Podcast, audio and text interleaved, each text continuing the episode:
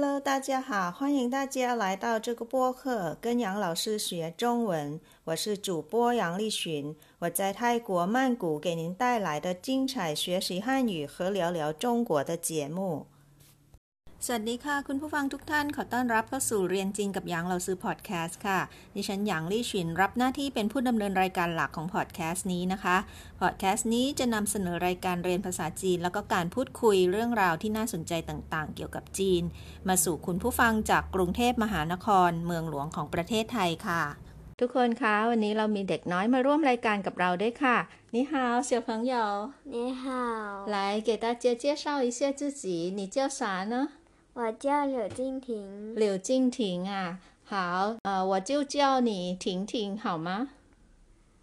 好，婷婷是我的小名。好，欢迎婷婷来到跟杨老师学中文播客ขอต้อนรับน้องถิงถิงมาร่วมรายการกับเราในวันนี้นะคะ วันนี้วันที่ 12 กันยายน พุทธศักราช 2565 เวลาผ่านไปเร็วจริง ๆ เลยนะคะ เผลอแป๊บเดียวก็มาถึงกลางๆเดือนกันยายนแล้ว ปลายปลายเดือนกันยายนนี้นะคะ เด็กๆ ในโรงเรียนหลาย ๆ แห่ง ก็จะต้องสอบปลายภาคกันแล้วใช่ไหมคะถิงถิงก็ใกล้สอบแล้วใช่ไหมคะ ใช่ค่ะ ก่อนอื่นเราซื้อขอถามหน่อยนะคะ คะแนนสอบกลางภาคภาษาจีนเป็นยังไงบ้างคะทำได้ดีไหมคะหนูสอบได้คะแนนเต็มเลยค่ะ โอ้โห เต็มเลยเหรอคะ เก่งมาก ๆ เลยค่ะ เดี๋ยวเราซื้อขอปรบมือให้นะคะ ขอให้ทำคะแนนให้ได้ดีแบบนี้ในการสอบปลายภาคอีกนะคะ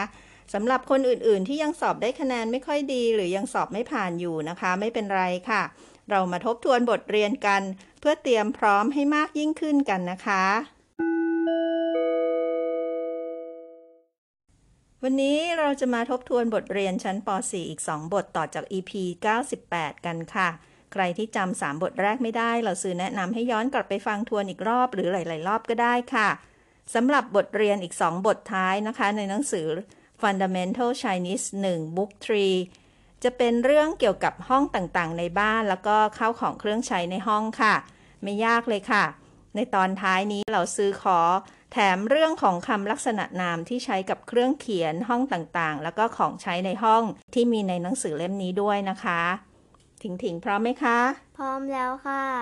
ถ้าอย่างนั้นเรามาเริ่มบทแรกของวันนี้กันเลยค่ะ บทนี้มีหัวข้อว่าอัวเตเจียบ้านของฉัน ตรงกับบทที่ 15 ในหนังสือหน้า 26 ค่ะทุกคน คนที่มีหนังสือเล่มนี้สามารถเปิดดูตามได้เลยนะคะ ถิงถิงก็เปิดหนังสือดูตามด้วยนะคะเอาละค่ะ ถิงถิงหนังสือพร้อมไหมคะ พร้อมแล้วค่ะ ก่อนอื่นเราไปดูคำศัพท์ที่หน้า 27 กันก่อนค่ะ ถิงถิงช่วยเราซื้อแปลให้เพื่อนๆฟังหน่อยนะคะ ค่ะคำที่หนึ่งนะคะ คือคำว่าโยแปลว่าอะไรคะ มีคำที่สองเหลี่ยงคือสองคำที่สามเจียน ลักษณะนามใช้สำหรับห้อง ใช่แล้วค่ะ เจียนคำนี้เป็นคำลักษณะนามนะคะ ใช้สำหรับห้องต่างๆค่ะคำที่สี่ไปเลยนะคะ คือคำว่า ว่าชื่อห้องนอนเคอร์ทิ้งคำที่ห้าห้องรับแขกยี่ชื่อห้องน้ำถูฝัง ห้องครัวชูฝัง ห้องหนังสือห้องทำงาน ค่ะใช้ได้เลยนะคะ ห้องหนังสือหรือห้องทำงานก็ได้ค่ะชูฝังเอาละค่ะ ตอนนี้ฝึกอ่านคำศัพท์ตามเหล่าซื้อนะคะคำที่หนึ่งโยโยโยโยโย โยโยแปลว่ามีค่ะสองเหลียงเหลียงเหลียงเหลียงเหลียงเหลียงเหลียงแปลว่าสองนะคะ มักจะใช้ตามด้วยลักษณะนามค่ะ เหลียงสองค่ะสามเจียนเจียนเจียนเจียนเจียนเจียน很好เจียนเป็นคำลักษณะนามใช้กับห้องนะคะคำต่อไปเลยค่ะว่าชื่อ 卧室，卧室，卧室，卧室卧室很好卧室หมายถึงห้องนอนค่ะคำต่อไปนะคะเครื่องทิ้งเครื่องทิ้งเครื่องทิ้งเครื่องทิ้งเครื่องทิ้งเครื่องทิ้งคือห้องรับแขกนะคะคำที่หกห้องน้ำก็คือคำว่า浴室浴室浴室浴室浴室浴室คำที่เจ็ด 厨房厨 厨房 ชูฝัง 厨房 ชูฝัง 厨 หมาย 房 ถึงห้องครัวนะคะ และคำที่ 8 ก็คือคำว่าชูฝัง 书房 ชูฝัง 书房 ชูฝัง 书房 คือห้องทำงานค่ะ ทีนี้เรามาทำการทดสอบกันดูค่ะ ว่าจำศัพท์ตะกี้ได้หรือยังนะคะ ผิงถิงปิดหนังสือก่อนเลยค่ะ เดี๋ยวเราซื้อถามนะคะคำว่ามีใช้คำว่าอะไรคะภาษาจีนโยคำว่าเลขสองที่มีลักษณะนามตามด้วยไม่ใช่อต้องเป็นอะไรนะคะ เหลียง ใช่แล้วค่ะ เหลียงนะคะ ส่วนใหญ่เป็นอสองที่ตามด้วยลักษณะนามจะต้องใช้เหลียงนะคะ ไม่ใช่เออแล้วคำลักษณะนามที่ใช้สำหรับห้องอะคะ่ะ เจียน เก่งมากเลยค่ะถิงถิง ไปต่อที่ห้องต่างๆของในบ้านนะคะ ห้องนอนภาษาจีนเรียกว่า 卧室 ห้องน้ำห้องอาบน้ ยี่ชื่อ ำอ่ายี่ชื่อใช่แล้วค่ะ ห้องรับแขกละคะ 客厅 แล้วก็ห้องครัวละคะ 厨房 อ่าห้องสุดท้ายนะคะ ห้องทำงานก็คือ 书 โอ้โห 房 เก่งมากเลยค่ะ ร้อยคะแนนเต็มเลยนะคะ แล้วคุณผู้ฟังล่ะคะ ตอบได้แบบถิงๆหรือเปล่า เดี๋ยวเราไปดูบทเรียนของบทที่ 15 นี้กันต่อนะคะ ทีนี้ให้พลิกหนังสือกลับมาที่หน้า 26 ค่ะ เราไปดูบทเรียนกันนะคะ บทที่ 15หัวตะเจีย บ้านของฉัน ใช่แล้วค่ะหัวตะเจียหมายถึงบ้านของฉันนะคะ เดี๋ยวเราซื้อจะแปลให้ฟังก่อนค่ะ ไม่ยากเลยค่ะ บทนี้มีเพียง 2 ประโยคเท่านั้นเอง ไปดูประโยคแรกกันนะคะ ดูตามนะคะ 这是我的家เจอหมายถึงนี่นะคะ ชื่อก็คือคือ我的家บ้านของฉัน ประโยคนี้แปลว่าอะไรคะ这是我的家 นี่คือบ้านของฉัน ใช่แล้วค่ะ这是我的家นี่คือบ้านของฉัน ไปดูประโยชน์ที่สองกันค่ะ我家有两间卧室还有客厅浴室厨房和书房 ประโยคนี้ยาวนิดนึงนะคะ เดี๋ยวถิงถิงช่วยเราซื้อแปลด้วยนะคะ我家ก็คือบ้านของฉันใช่ไหมคะ有两间卧室คืออะไรคะ มีห้องนอนสองห้อง ใช่แล้วนะคะ เจียนในที่นี้ก็คือคำลักษณะนามของวอชื่อห้องนอนนั่นเองนะคะ เหลี่ยงเจียนก็คือสองห้องใช่ไหมคะ เหลี่ยงเจียนวอชื่อห้องนอนสองห้อง还有客厅ยังมีห้องอะไรอีกคะ รับแขก ใช่แล้ว แล้วก็ยี่ชื่อก็คือ ห้องน้ำถูห้องอาบฝางก็คือห้องครัวห้องครัว แล้วก็เขอตัวนี้แปลว่าและใช่ไหมคะ เขอชูฝางชูฝางหมายถึงห้องน้ำห้องทำงานใช่ค่ะ ห้ห้อองงเรียนหนังสืห้องทำงานหรือห้องเรียนหนังสือก็ได้นะคะ ไม่ยากเลยใช่ไหมคะ ทีนี้เรามาฝึกอ่านตามเหล่าซื้อกันค่ะ ระหว่างอ่านนะคะ อย่าลืมทำความเข้าใจความหมายของคำที่อ่านด้วยค่ะ พร้อมนะคะ这是我的家这是我的家我家有两间卧室我家有两间卧室还有客厅还有客厅浴室浴室厨房厨房和书房很棒真棒好เดี๋ยวเราพักสักครู่ค่ะ เดี๋ยวกลับมาดูบทที่สองของวันนี้กันค่ะ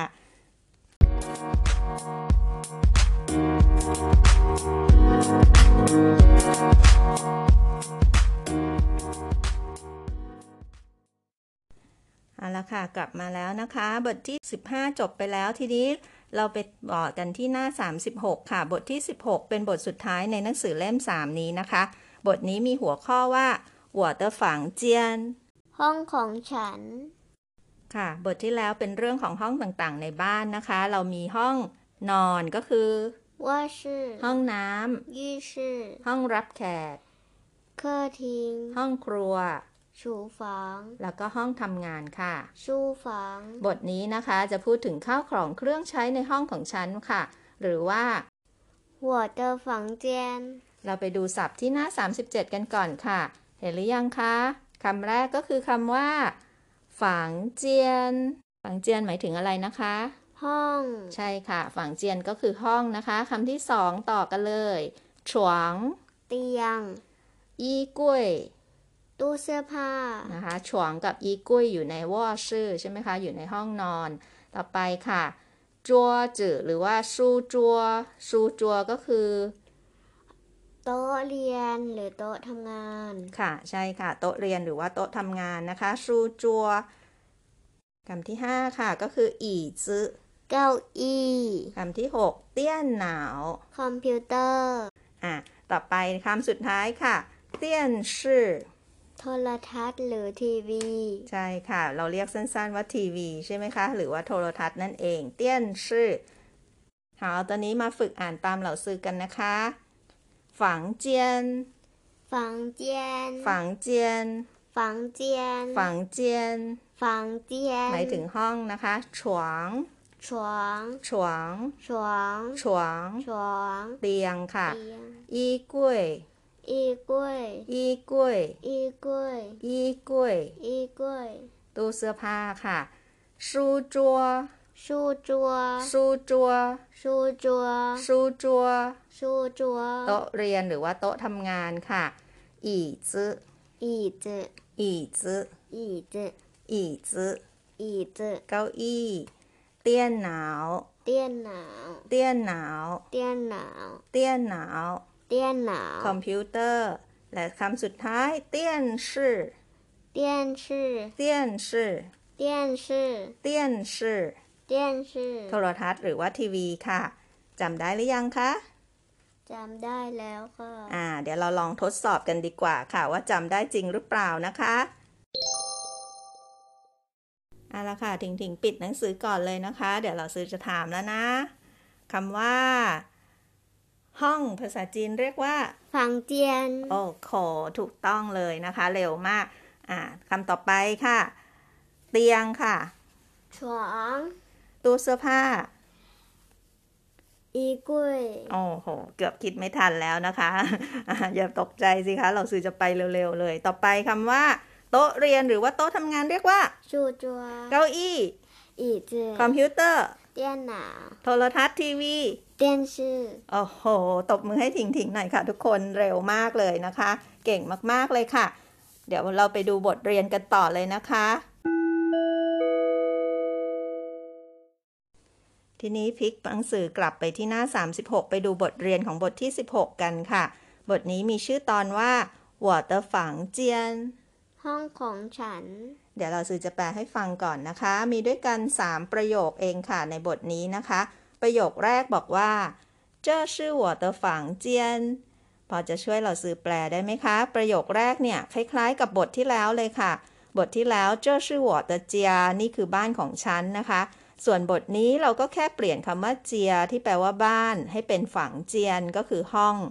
这是我的房间จึงแปลว่า นี่คือห้องของฉัน เก่งมากค่ะ ถิงถิง เราไปต่อกันที่ประโยคสองกันดีไหมคะ ดีค่ะ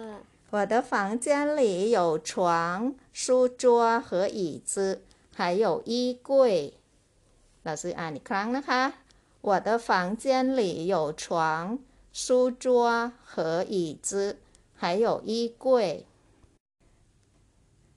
โครงสร้างนี้นะคะ คล้ายบทเรียนในบทที่ 14 ที่เกี่ยวกับเครื่องเขียนค่ะ พอจะคุ้นๆไหมคะ ถ้ายังไงเนี่ยกลับไปอ่านทวนดูค่ะ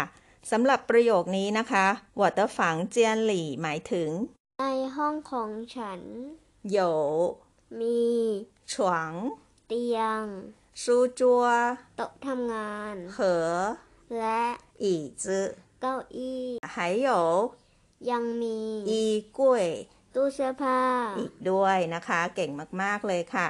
我的房间里有床、书桌和椅子还有衣柜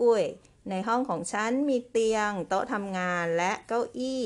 ยังมีตู้เสื้อผ้าอีกด้วยค่ะ เราไปต่อกันที่ประโยคสุดท้ายของบทนี้กันเลยนะคะ ประโยคนี้บอกว่า我的房间里没有电脑也没有电视 我的房间里แปลว่าอะไรคะ ในห้องของฉัน 没有หมายถึง ไม่มี เตี้ยนหนาวก็คือ คอมพิวเตอร์ ใช่แล้วค่ะ ในห้องของฉันไม่มีคอมพิวเตอร์นะคะ我的房间里没有电脑也没有电视แล้วก็ยังไม่มีอะไรอีกด้วยคะ ทีวี ใช่แล้วค่ะเหยี่ยตัวนี้แปลว่าด้วยนะคะ没有ก็คือไม่มีเตี้ยนชื่อก็คือทีวี也没有电视แต่ ตอ นนี้เราซื้อจะให้ถิงถิงช่วยแปลทั้งประโยคนะคะ我的房间里没有电脑也没有电视หมายถึง ในห้องของฉันไม่มีคอมพิวเตอร์และทีวี ใช่แล้วค่ะ หรือว่าในห้องของฉันไม่มีคอมพิวเตอร์แล้วก็ไม่มีทีวีด้วย ทีนี้เรามาฝึกอ่านตามเหล่าซื้อกันค่ะ ระหว่างอ่านก็เช่นเคยนะคะ เราต้องพยายามทำความเข้าใจความหมายของคำที่อ่านด้วยค่ะ ถ้ายังจำความหมายของคำศัพท์ไม่ได้ก็ต้องกลับไปทวนกันใหม่นะคะ หรือถ้าจะให้ดีเนี่ยเราซื้อแนะนำให้ฝึกคัดคำศัพท์แต่ละคำด้วย การเขียนเนี่ยมีประโยชน์มากๆเลยค่ะ นอกจากจะช่วยให้เราจำคำศัพท์แล้วเนี่ยเรายังได้เรียนรู้ลำดับขีดนะคะ ได้ฝึกคัดลายมือภาษาจีนให้สวยๆด้วยค่ะ เรียนภาษาจีนไม่ยากเลยค่ะ ขอให้ขยันอย่างเดียวเลยค่ะ ตอนนี้ฝึกอ่านเรื่องวอเตอร์ฝังเจียนตามเหล่าซื้อกันนะคะ พร้อมนะคะ 这是我的房间。这是我的房间。我的房间里有床。我的房间里有床。书桌。书桌。和椅子。和椅子。还有衣柜。还有衣柜。我的房间里没有电脑。我的房间里没有电脑。也没有电视。也没有电视。很好真棒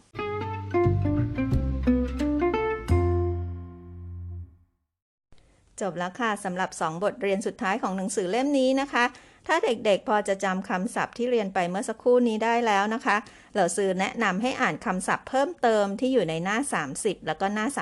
39 ด้วยค่ะ พลิกไปดูที่หน้า 30 กันนะคะ มีคำว่าอะไรบ้างนะคะ เราไปดูนะคะ เดี๋ยวเราซื้อจะอ่านให้ฟัง เดี๋ยวถิงๆ ช่วยเราซื้อแปลหน่อยนะคะ ได้ค่ะอ่าละค่ะคำแรกนะคะ คือคำว่าชันทิง หมายถึง ห้องรับประทานอาหารชันทิงห้องรับประทานอาหารค่ะ ต่อไปเช่อสัวห้องน้เช่อสัวห้องน้ำนะคะ หยางไถำระเบียง หยางไถคือระเบียงนะคะ ต่อไป花园 สวนดอกไม้ ใช่แล้วค่ะ สวนดอกไม้เรียกว่า 花园 ค่ะ ตอนนี้พลิกไปดูที่หน้า 39 กันเลยต่อไปนะคะที่หน้า 39 จะมีคำว่า 沙发 เก้าอี้โซฟา ใช่ค่ะ เก้าอี้โซฟานะคะ เรียกว่า 沙发 คล้ายๆกับโซฟาเลยใช่ไหมคะ 沙发 โซฟา ต่อไปค่ะ ซูเจียแปลว่า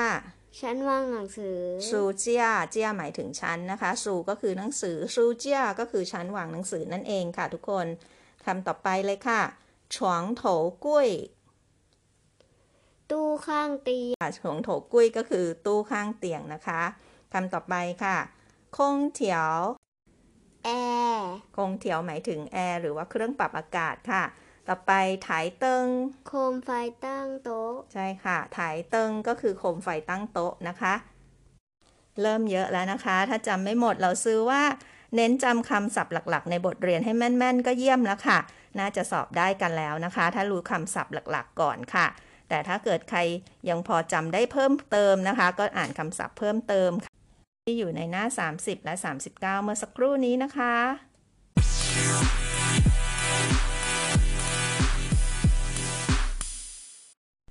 สำหรับคนที่ยังไหวนะคะ เราซื้อขอแถมเรื่องคำลักษณะนามจากหนังสือเล่มนี้ให้ด้วยค่ะ เป็นคำลักษณะนามที่ใช้กับเครื่องเขียนนะคะ อยู่ที่หน้า 18 แล้วก็ 31 ค่ะ แล้วก็คำลักษณะนามสำหรับของใช้แล้วก็เฟอร์นิเจอร์ต่างๆนะคะ จะอยู่ในหน้า 39 ค่ะทุกคน เราซื้อขอสรุปคำลักษณะนามที่อยู่ในหนังสือทั้ง 3 หน้าที่บอกไปนะคะ ทั้งหมดมี 8คำด้วยกันค่ะ ทิ้งทิงอ่านตามเหล่าซื้อนะคะ มีคำว่าเกอเกอจื้อจื้อเปิ่นเปิ่นป๋าป่าเหอเหอ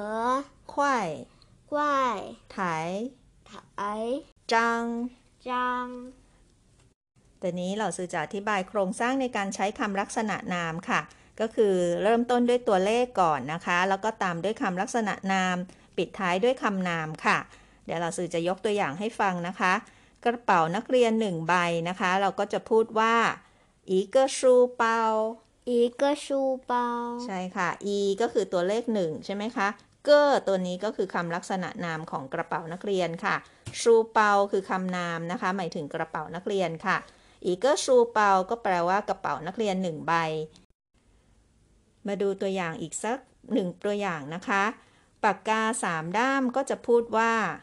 ซันจื้อปีซันจื้อปีซันก็คือเลขสามใช่ไหมคะ จื้อคือคำลักษณะนามหมายถึงด้ามหรือว่าแท่งก็ได้นะคะ ปีหมายถึงปากกาค่ะซันจื้อปีปากกาสามด้ามค่ะ เราต้องเลือกคำลักษณะนามให้เหมาะกับคำนามแต่ละตัวด้วยนะคะ อย่างเช่นโต๊ะเนี่ยแล้วก็จะใช้คำว่าจังนะคะ เก้าอี้ใช้คำว่าป่า หนังสือจะใช้คำว่าเปิ่น คอมพิวเตอร์จะใช้คำว่าไถ หรือถ้าจะบอกว่าสีเทียนหนึ่งกล่อง เราก็ต้องเลือกใช้คำลักษณะนามว่าเขอค่ะ เดี๋ยวทดสอบดูนะคะทิ้งถิงถ้าเป็นโต๊ะเราใช้ลักษณะนามว่าอะไรนะคะ จัง ส่วนเก้าอี้ก็คือ ป่า ป่าค่ะ หนังสือละคะ เปิ่น คอมพิวเตอร์หนึ่งเครื่องจะเรียกว่า 一台电脑 ใช่ไหมคะคำลักษณะนามก็คือคำว่า 台 ใช่ค่ะ 台 นะคะ จะใช้กับคอมพิวเตอร์หนึ่งเป็นเครื่องอะค่ะ ต่อไปนะคะ ถ้าเป็นสีเทียนหนึ่งกล่องเราจะพูดว่า 一 อะไรคะ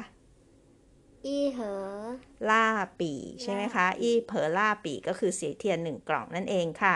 ถ้ายังตามไม่ทันนะคะ ลองอ่านเพิ่มเติมดูในหน้า 18 31 แล้วก็ 39 ที่เราซื้อบอกไปข้งต้นค่ะ และถ้าใครอยากเรียนรู้เรื่องคำลักษณะนามในภาษาจีนเพิ่มเติมนะคะ 老师 เคยสอนไปบ้างแล้วใน episode 80 82 แล้วก็ 84 ค่ะ ลองย้อนไปฟังกันดูนะคะ ละเอียดทีเดียวค่ะ อันนี้ไม่เกี่ยวกับในหนังสือนี้นะคะ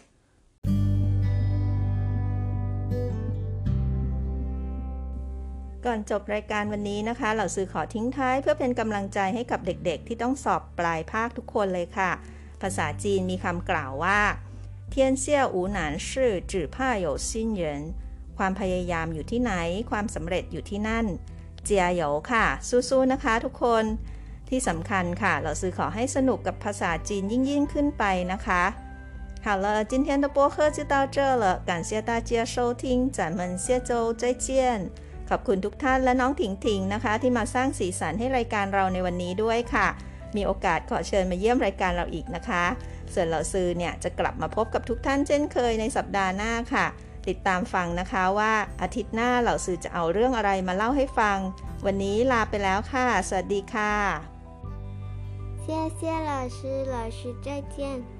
ขอบคุณค่ะ老师สวัสดีค่ะ 再见